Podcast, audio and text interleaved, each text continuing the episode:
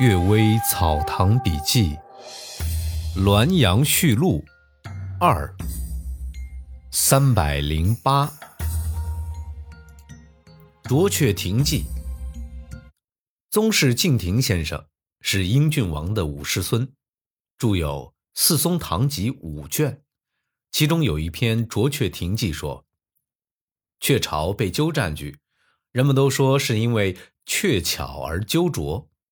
我这小园里的雀啊，却成十成百的结伴都只栖息在林子里，看那样子，并不是讨厌住在巢里，也不是害怕鸠夺走自己的巢。原来雀的本性笨拙，比鸠还严重，大概是不善于筑巢的吧。所以它们在雨雪霜陷、寒冷天气，靠新生的羽毛御寒。而太阳一出，就又聚集在树梢上叫个不停，听那叫声，也安闲自得，似乎啊，并不以露天休息为苦。而且却不飞高，也不远离，只是在小园周围觅食，有时飞进主人的堂上，正逢主人进食，主人气剩下不吃的，却就把它吃了。主人有客来。雀呢也不吃惊飞起，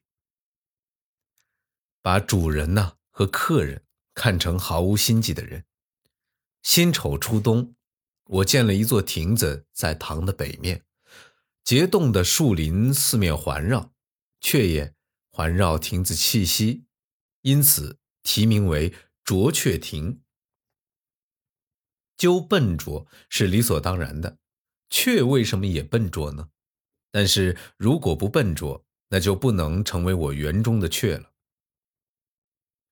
这篇《卓雀亭记》是借雀寓意，所寄寓的事近在眼前，绝不是出自虚构，这也是一种译文。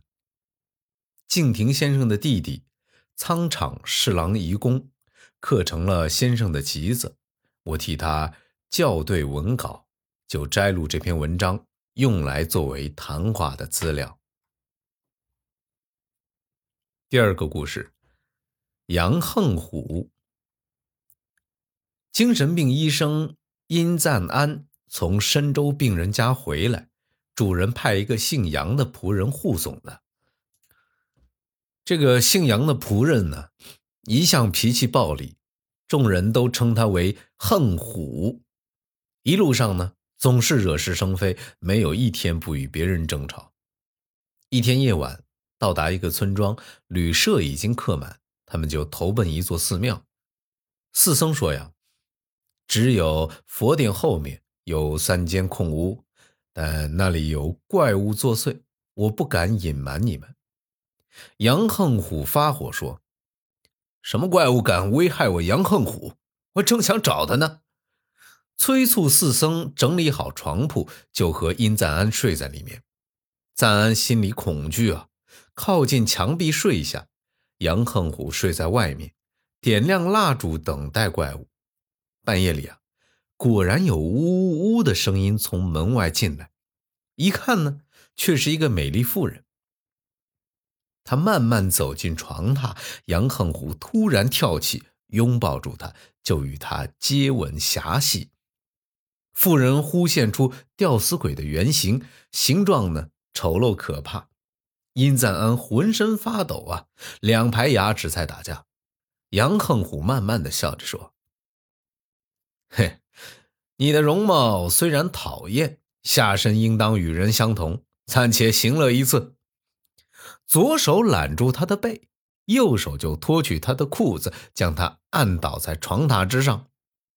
鬼大叫着逃走。杨恒虎追出去喊他回来，他竟然没有回来。他们俩就安睡到天亮。临走之时，杨恒虎对四僧说：“呀，这间屋子大有好处，我某天回来还要住宿，不要留宿别的客人。”殷赞安将这件事情告诉沧州王有三说：“这世上居然有逼奸吊死鬼的人。”这横虎的名字呀，绝不是凭空得来的。第三个故事，房官去世，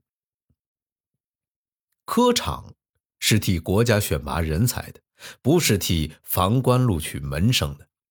后来因为各个卷房录取人数有定额，而分在手中批阅的试卷却好坏无定，于是啊，就产生了拨房的做法。雍正十一年会试杨农先的卷房，拨入的试卷达十分之七。杨公毫不介意，说：“呀，拨入的各份试卷确实胜过我房的答卷，我不敢心存门户之见，使黑白颠倒。”乾隆七年会试朱湘七前辈不接受拨入的试卷，一个卷房仅取中七名，总裁也听之任之。温静茹前辈批阅的卷房第一名，在所有考生中只是第二十名。王明熙前辈的卷房居然空缺本房的第一名。任调台前辈的卷房出现过两个第一名。乌陈年会试啊，朱时军前辈是汤耀刚前辈卷房的第一名，实际上是从金宇书前辈卷房中拨入的。这样，金宇书的卷房也出现过两个第一名。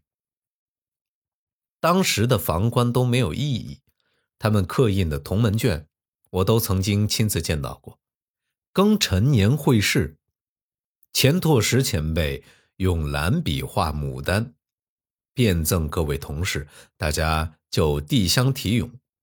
当时啊，顾晴沙员外播出的试卷最多，朱时军播入的试卷最多。我题顾晴沙画。深交春水细培沙，养出人间富贵花。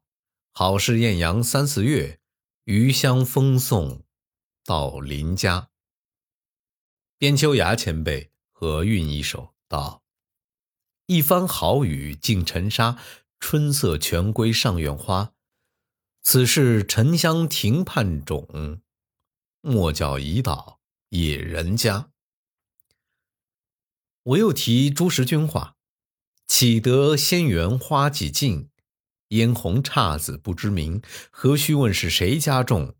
到手相看便有情。”朱时君自己合韵一首道：“春风春雨胜枯尽，倾国何曾一问名？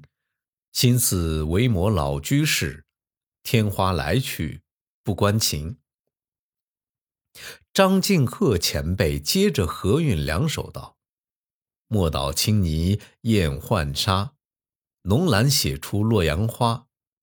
云何不住胭脂染？你把姻缘问画家。黛为花片翠为镜，欧普之居第几名？却怪玉盘盛露冷，香山居士太关情。”大家都是多年交结的亲密朋友，放达不拘，以相互戏谑为乐趣，彼此之间呢毫无成见。蒋文克公当时为总裁，见到这些题咏说呀：“各位君子跌宕风流，固然是一段佳话，然而古人之间构成嫌隙，大多起因于戏谑取乐的言辞，不如都没有这些戏谑。”那是更为保全交谊之道啊！大家都十分钦佩他的讲的话，这是老成之人见识深远，记录下来，以表明年轻时炫耀文辞的过错。希望日后有才华的人士千万不要重蹈覆辙呀！